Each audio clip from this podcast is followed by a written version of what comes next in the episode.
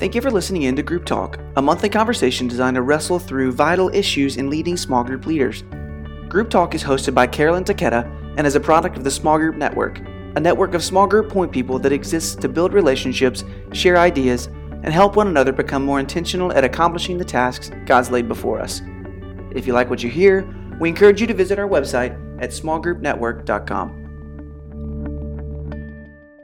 Well, welcome to Group Talk. Um, as small groups transition into the summer season, we know typically summer is a time for groups to reach out to their neighbors and friends. There's kind of a slower pace to life um, in some of our areas.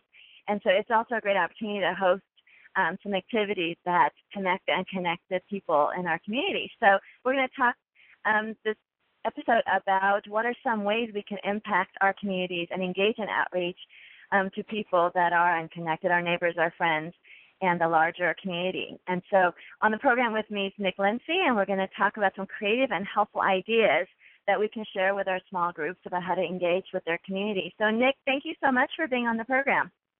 Hey, thank you so much. Uh, well, Nick, um, let me tell you a little bit about him. Nick started as the group's director at Hoboken Grace in New Jersey in 2009, and he was asked to come on board full-time staff in 2013. Um, prior to full-time ministry, Nick worked on Wall Street as a trade support analyst. Okay, I have no idea what that is, Nick, but that sounds really impressive. Um, it just means you're super smart, right? Yes, I'll, I'll take that. um, Nick has a passion for seeing people get connected into authentic biblical community and helping them to take their next steps. He's been married for four years, and he and Erica do all kinds of cool stuff that you can only do in New York. Um, and he's also currently serving as our Mid Atlantic Regional Director for the network. Um, he is a genuine guy, super fun to be around, really creative, and great at asking the right questions. And so, um, Nick, we wanted to ask you, let me be kick off by asking a little bit about um, your church environment and what context you guys do your ministry in. Yes. So Hoboken, for those who don't know, is you might know Hoboken from the Cake Boss. Um, so he's he's from our town, and uh, he's usually the people that people ask me now when I say from Hoboken. They go, "Oh, you know the Cake Boss," and um, I've seen him. I ha- I don't know him, but um, uh, it's a really great shop and things like that. But Hoboken is located just across the Hudson River from New York City. So uh, the best way I like to describe it is it's like Brooklyn, but the other side um, of Manhattan. And so our town is uh, there's 50,000 people in one square mile, um, which wow. I think is makes it the most dense wow. city in America. Um, pretty much we win all those things because you just divide everything by one because we're one square mile and so we have the most, you know, nail salons or whatever in in the, in the nation. But um, yeah, no, I, I love this community. Uh, I moved here uh, similar to a lot of other people who work in the financial district, so it's a really easy commute for us down to um, Wall Street because the subway goes right there from our hometown, and so a lot of people very commuter friendly town. Um, no cars, uh, a lot of buses and trains and things to get around. Um, so that's that pretty much describes our community. And we're uh, very young, so it's a very when I moved here, it was a very post college town, and that's been growing up a little bit, or maybe I'm just observing it because I'm growing up. Um, but starting to see more strollers now and and so forth. But typically, what we see is families will be here until their kids hit a school age, and then um, they'll tend to move into the suburbs then. Um, but uh, as we've been getting better schools, that's been changing a bit. So. So is Hoboken? So is um, your church then largely young, um, younger congregation? And how how old is your church? And is it multi-site or is it just in Hoboken? Yeah, so uh, it's it's currently now just in Hoboken. Um, we did multi-site. Uh, sorry, so we've been a church plant for seven years. Um, I actually came about a month after it started, when there's about um, 20 people, and then it's now about uh, somewhere in the range of like 600 to 700 people. Um, and we had a stint doing multi-site for two years and decided to come back to one location um, this past February, and that's been really exciting and has had a, we've had a lot of growth since doing that and been a lot healthier. Um, and then the other bonus is that uh, we planted another church in Jersey City, and they uh, became independent, and now they're thriving in Jersey City. So we're really excited for them. That's cool. Okay. Well, um, um, part of what, sorry, I didn't answer your question, but yes, we are a very uh, fairly young uh, congregation, uh, mostly 20s and 30s, um, but it's really a reflection of the town that's here. Makes sense. Well, part of what um, why we invited Nick to come um, and talk about outreach is because you may have noticed on our small group network uh, Facebook page a few weeks back, Nick had posted um, about a group, a small group um, with 10 members that somehow had this amazing um, event that kind of ended up snowballing into a big thing using social media. And it was so creative and looked like a lot of fun. And so we got, started off on a conversation about what kinds of things that they were doing to reach their community and, and network and, and connect people. So why don't you tell us a little bit about uh, what happened on that event? Yeah, so one of our dinner, so we use dinner groups here. Just uh, it's our version of small groups, and uh, one of the things that we require all of our small groups to do is every quarter we want them to hold either a connection or an impact event. Uh, and what those events are are they're uh, events designed to help our people in our groups reach their neighbors, coworkers, friends, and family um, who are unconnected to to help uh, help them get connected. And so this group in particular decided to host an event um, one of the our popular places in Hoboken, it's called Pier 13, and it's this um, uh, it's this place to hang out. That's a pier that goes out into the river. And what's cool about it is that you have the entire New York skyline, and so it's a really awesome place to hang out, take pictures, and um, this venue will bring in food trucks and stuff like that. So this group decided that they were going to host their event there. Um, and this isn't really our first event that we've held there, but um, what was interesting about this one is they posted it on on Facebook, and then it started to snowball because people just started inviting and inviting. Um, we started getting really concerned. It was interesting. The first day, it went from like 200 to to 500, and we were like, "Oh my goodness, 500 people are coming!" We were really excited. And then uh, the next day, we came back and it was at 2,000, and we were like, "Oh my goodness, what's going on?" um, and then it really started to take off then, and it ended up peaking at 10,000 people. Um, and so that was really crazy. Um, when it hit about 3,000, we got really scared that the venue was going to get really mad at us. Um, right. And thinking, because we didn't talk to them at all about this, because usually these are just, you know, just normal hangout and a few extra people will join you. But, but we went there and we told them, like, hey, we have this Facebook event. And they were like, yeah, we know, we saw it. Um, and we thought they were going to be like, we thought they were going to be really angry about it um, until they told us. When we went there, it was like 2,000 people. They were like, yeah, we had 6,000 people on last Sunday, which if there were 6,000 people, like this pier would collapse into the river. but but but it just uh, started yeah, out with 10, 10 people in a small group just spreading the word. That's yeah. amazing. Yeah.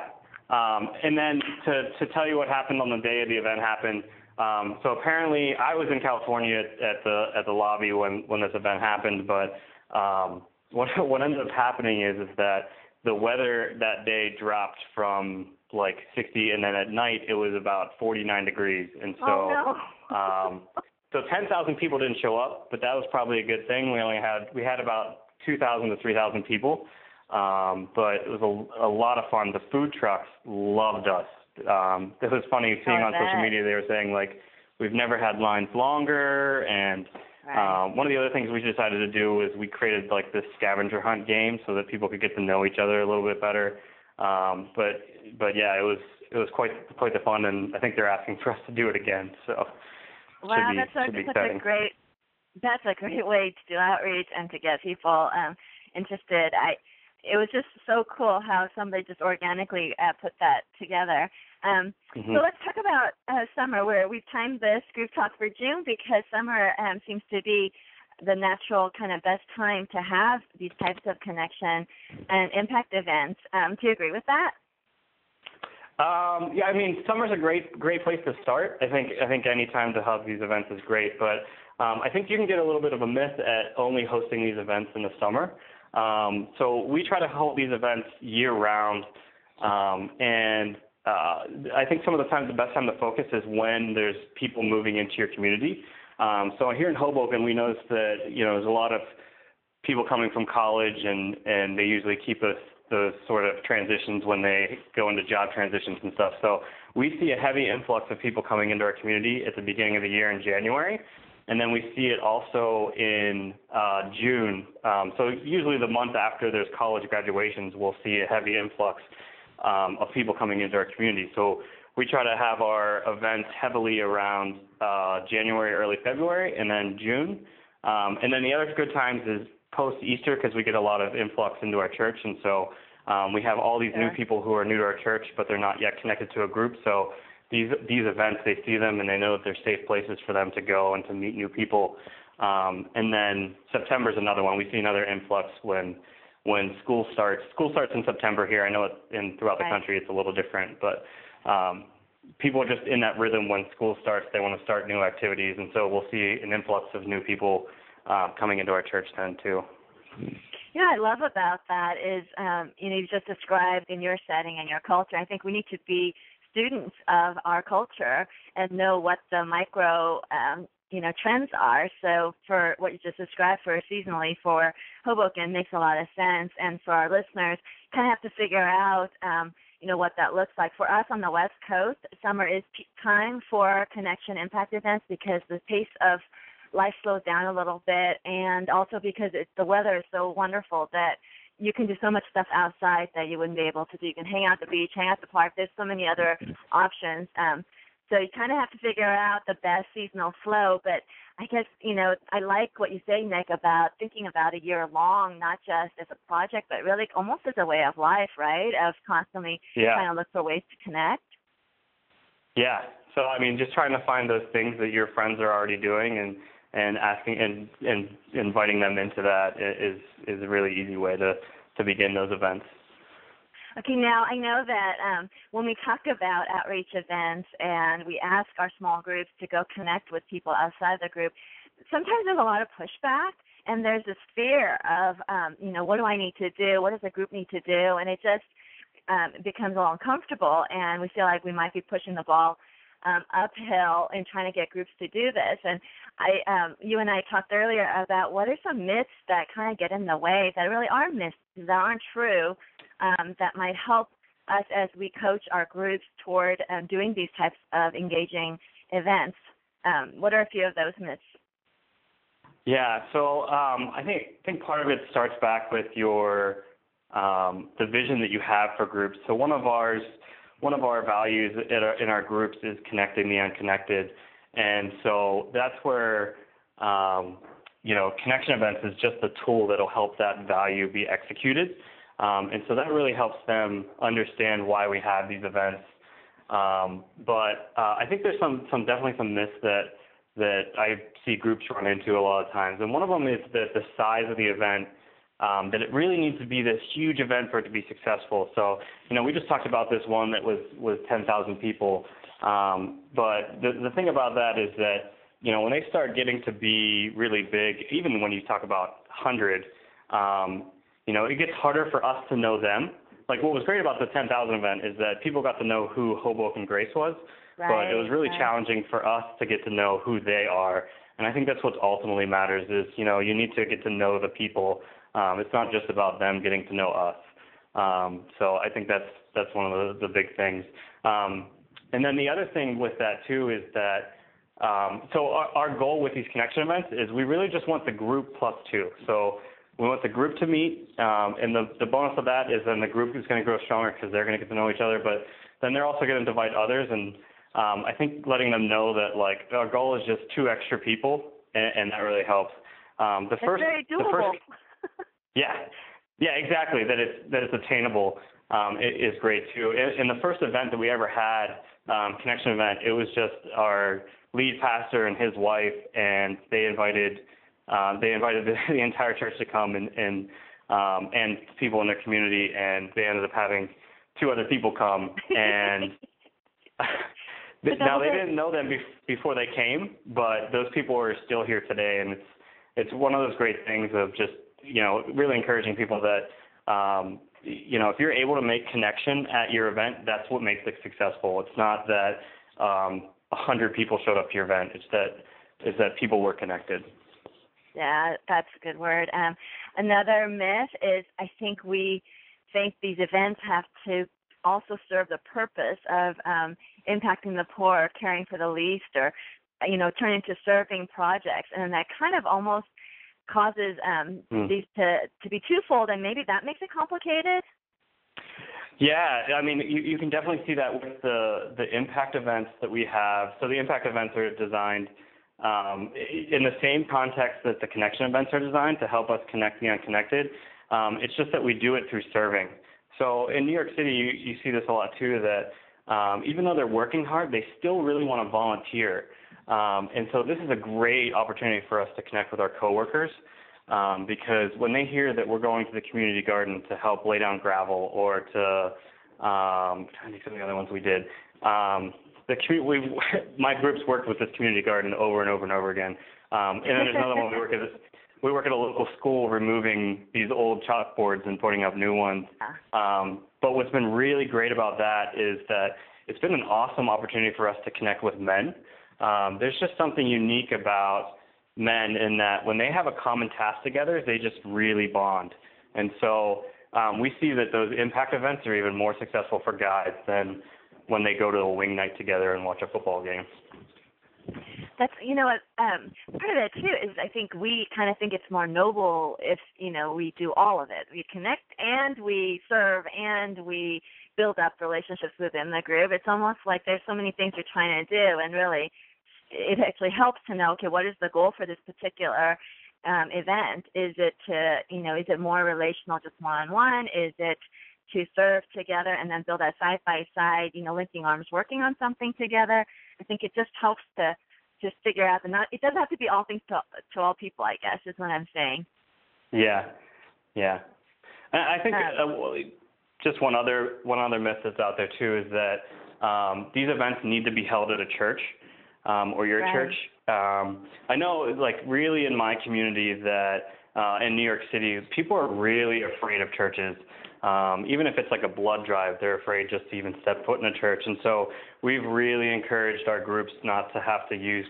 The other part too is that we rent a space here at Hoboken Grace, mm-hmm. so you know it's only available on Sunday. So it really forces our groups to have to to be unique. But um, you know, if you're going to have a dodgeball tournament, um, go have it in the park. You'll you'll be much more successful at inviting people, and you'll even pick pick people up that are you know walking or driving past um, that that you know see funds happening and they want to join in. But if you're doing that in a church, like you're going to get no's just because it's in a church.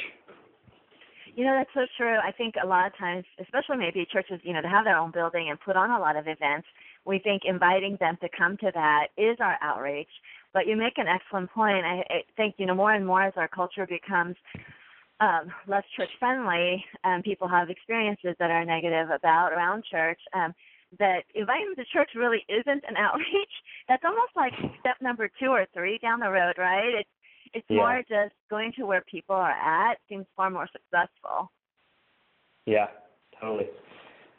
Um, so, okay, so what's the best advice then you can give to groups um, if they're thinking, you know, we want to do something um, that's going to engage with our community and and, um, and be around people who aren't part of the church? What what's the best advice? Yeah, so the best advice I can give you um, is that uh, first date spots make excellent places for connection. So um, as silly as that sounds, and hopefully you didn't have a bad first date, but um, you know, going to movies is is not a great place because conversation isn't. Right. You know, when you're at a movie, you don't talk to each other, so it's a really bad place to do to do a connection event.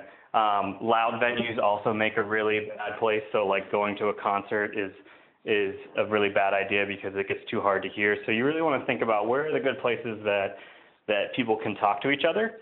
Um, and so that's I usually that's one of the things I try to help them with. It helps that they're like 20s and 30s because they remember dating and stuff like that. And so yeah, um, we we don't have any memory of that. Uh, yeah.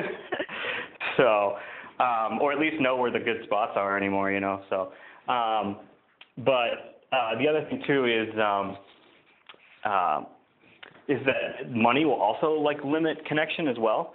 So you know what's really interesting is, you know, in New York City we have all these wonderful things, and about once a year somebody will come up with skating at Rockefeller Center, and or somewhere else where they're going skiing or going uh, ice skating outside, and it just sounds like such a romantic event. and You know, like so much fun to do with a group. And then the event day comes and it's seven degrees outside. Oh, and wow. the thought of ice skating outside doesn't sound so great. And then you have to think, oh, then I got to commute into the city and you know, I have to pay twenty dollars to skate, and they end up saying no just because of the the conditions and stuff like that. So, um, I, I think one other tip that I can give the directors too that I've had to learn is like when people come up with events, like be very cautious to tell them no. Um, I think my my leaders learn a lot from when they fail from an event. Um, Mhm. So sometimes they'll do those ice skating things and it won't be successful, and sometimes they have to learn from that um, you know, that okay, we we need to make it more simple than what we're trying. Um, but we've also had events that are successful, like the when people go hiking, they're really successful. But the reason they're successful is because they answer every question that people have. So when are we leaving? Who's driving me there?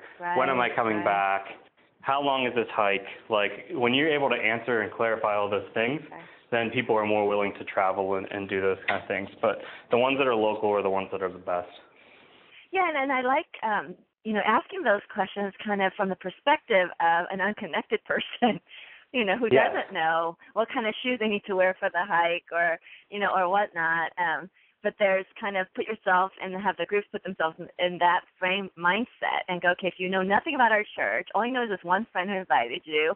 What would ease your com- you know ease you into this? What would make you want to try it to do it? Um, Mhm. so what about this, Nick? What if, um, like, what if we're part of a church that really doesn't focus much on outreach? Um, so maybe our groups feel like, you know, we can just sit back and the church will do the outreach. Um, what are some things that like the group can do more organically that's kind of low key?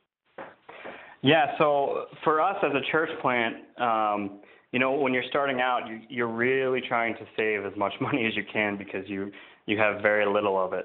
Um, and so for us, you know, we wanted to we wanted to be able to connect with our community, but the resources that we had, we had pretty much had no financial resources to be able to do that.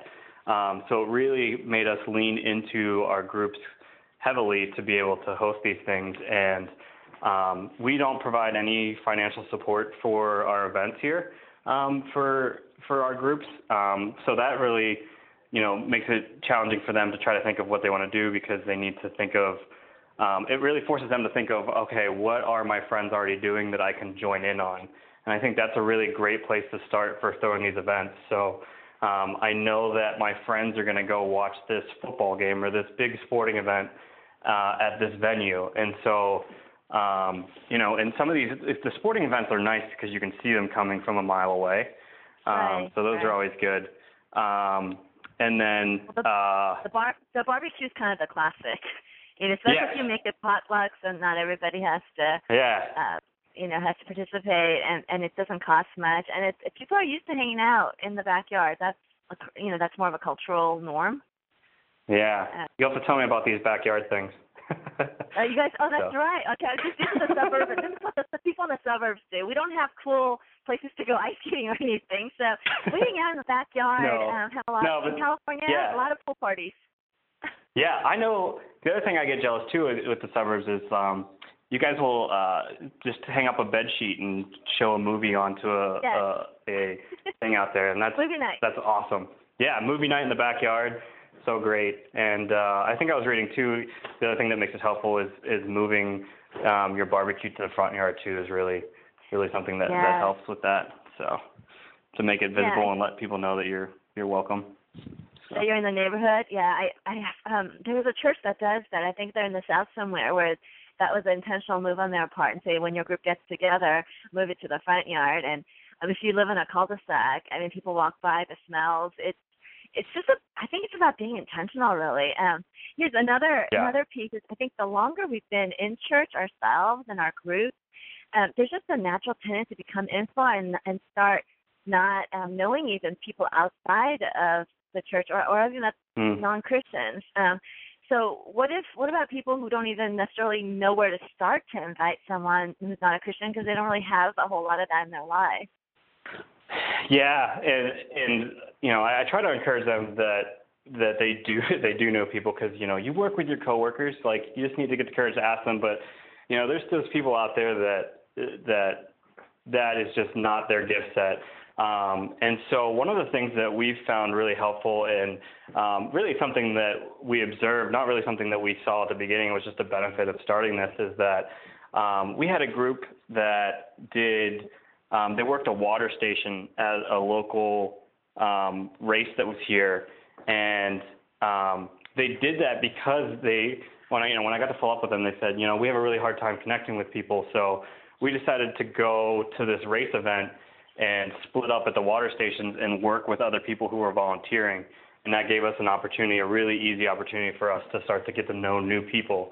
And so um, th- those are the kind of things I think if you look at your local area and what are the things that where people are, are volunteering um, that that maybe you can get to go know them. Um, you know, one thing I would just recommend is like keep your groups in pairs of twos um, because then right. that'll keep them them more comfortable. But you know, it, don't don't keep the group all together. I think was was a really big part of that. Like if you keep the group together, they're just going to talk to each other and stay in that right. bubble. But if you can break them up, they'll and with the intention of getting to know other people, um, it'd be really great. Yeah, I I think that's really helpful. Um, I know when youth sports is huge in California, and so I know groups that have um, just create their own water station, gone out to the field when the kids are playing, and you know hand out water, just talk to people. Um, really low key. You don't have to make a huge evangelistic push or anything, but yeah. basically starting with those baby steps of you know the church needs to be outside of its walls and outside of Sunday, and these are some really simple ways to do that, and doing it two by two, which is quite biblical. So good word on that. Yeah. Find find your Um, Barnabas and go. That's that's right. Or then at, at minimum, even if everybody else, like say it doesn't work, say worst case scenario, you go, it's awkward, nobody talks to you, you feel feel really bad about it. You'll at least have one person that you'll have gotten to know Yeah. better as a result, and that in itself is really a win. Um, so when you think about what a win looks like, I think you set that at the top of our our conversation that it's really about making um, you know one or two connections. yeah, So, exactly. Um, I we're almost out of time, Nick. Is there um, just a few last final thoughts that you want to share with us? Yeah, I mean, I think the the best advice I can give you in what we've learned over our years here at Hoboken Grace is that you know keep these events simple. Um, you'll find, like like I said earlier, with the size of the event, you know, and, and you might want to do this really big idea, but um, you you end up finding that you're putting in so much effort and you're getting the same result as if you just did something simple. Um, take advantage of the things that are going on in your community um, and hop on board with it. Um, it, so like for us, like the girls love one of the best ones is in February. Every February they do a Valentine's Day brunch, and so they just go to a local restaurant and have brunch. But man, they get so many of their friends to join that because they're already going to brunch, um, you know, on a on a Saturday or Sunday, and so um, this is just so normal to them, and for them to know that oh hey my friend is is going to this um, it, it really it'll really be successful. So no need to reinvent the wheel. That's right. That's a good. And also, um, there's I know there's been conversation about this on our Facebook um, at the Small Group Network, and so um, I'll just probably repost along with this group talk um, the handouts from um, Eddie Mosley from Life Point Church. He's got a cool Mhm. short thing on li- 10 ways to live sent this summer. Um, and then also Saddleback has done um, a list of 10 best summer ideas for their group, which also includes maybe having a book study, just mixing it up, um, what kinds of things you can do with your families together. And he's got all sorts of ideas for that, in addition to the typical, um, you know, beach block party, that sort of thing. Um, so I think if you know if groups start to brainstorm and um, pray together about God, what is it you want to us to do to reach our community or reach our neighbors, um, and then Mhm. go out there in faith. I think we could see some really cool impact uh, for Jesus in the in our local community. So, Nick, thank you so much for your time and your ideas Yeah, and what you. you guys are doing doing out there in your one. Oops, just told me that we're done. Um, what you're doing out there in that one square mile. I had no idea it was quite that small. Because You guys are Yeah. um, having a, a huge impact there. Um, if you want to connect with Nick, he's on our Facebook um, small group network uh, page, and you'll see um, he'll be happy to answer questions. I'm speaking for you now. You'll be happy to answer questions, Yeah. or um, if you have any further follow-up, uh, we'd love for you to engage. Post your ideas about what group some of your groups are doing, so we can learn from each other Yeah. and and um, basically rip off whatever good stuff is working out there. And so you can interact with Nick on that. You can follow him on Yeah. Twitter at, at Nick Lindsay. Um, and thank you so much, Nick. God bless you and your ministry. Yeah, if if you don't mind, just one last thing. Like I have uh, these these guides that we use to give to our leaders, um, and I'll if you know if you if anyone wants to contact me, I'd love to send these to you. Uh, I really think they're they're good materials to help you guys um, be able to to bring this to your leaders so they know what, how to have a successful connection event. Yes, and I have seen these, and they are really helpful because it kind of goes step by step and how you can even start talking to your teams about um, about doing that. So um, good word on that. We'll we'll um, you can connect with Nick on Facebook on that, or send him an email. We'll have all this contact information with um, the podcast and with the um, the Facebook. So thank you for listening to Group Talk. We'll see you next time. Thank you for listening in to Group Talk, a monthly conversation designed to wrestle through vital issues in leading small group leaders. If you like what you hear, we encourage you to visit our website at smallgroupnetwork.com.